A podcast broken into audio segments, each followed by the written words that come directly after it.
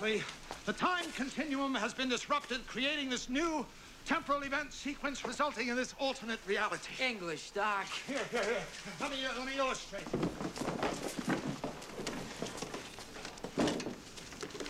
Imagine that this line represents time.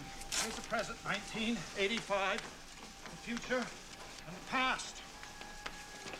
Prior to this point in time, somewhere in the past, the timeline skewed into this tangent, creating an alternate 1985.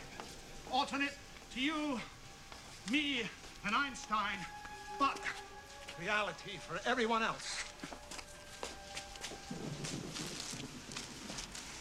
Recognize this?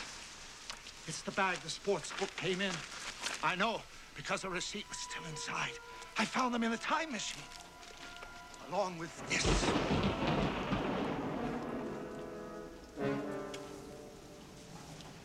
The top of Biff's cane. I mean, old Biff from the future.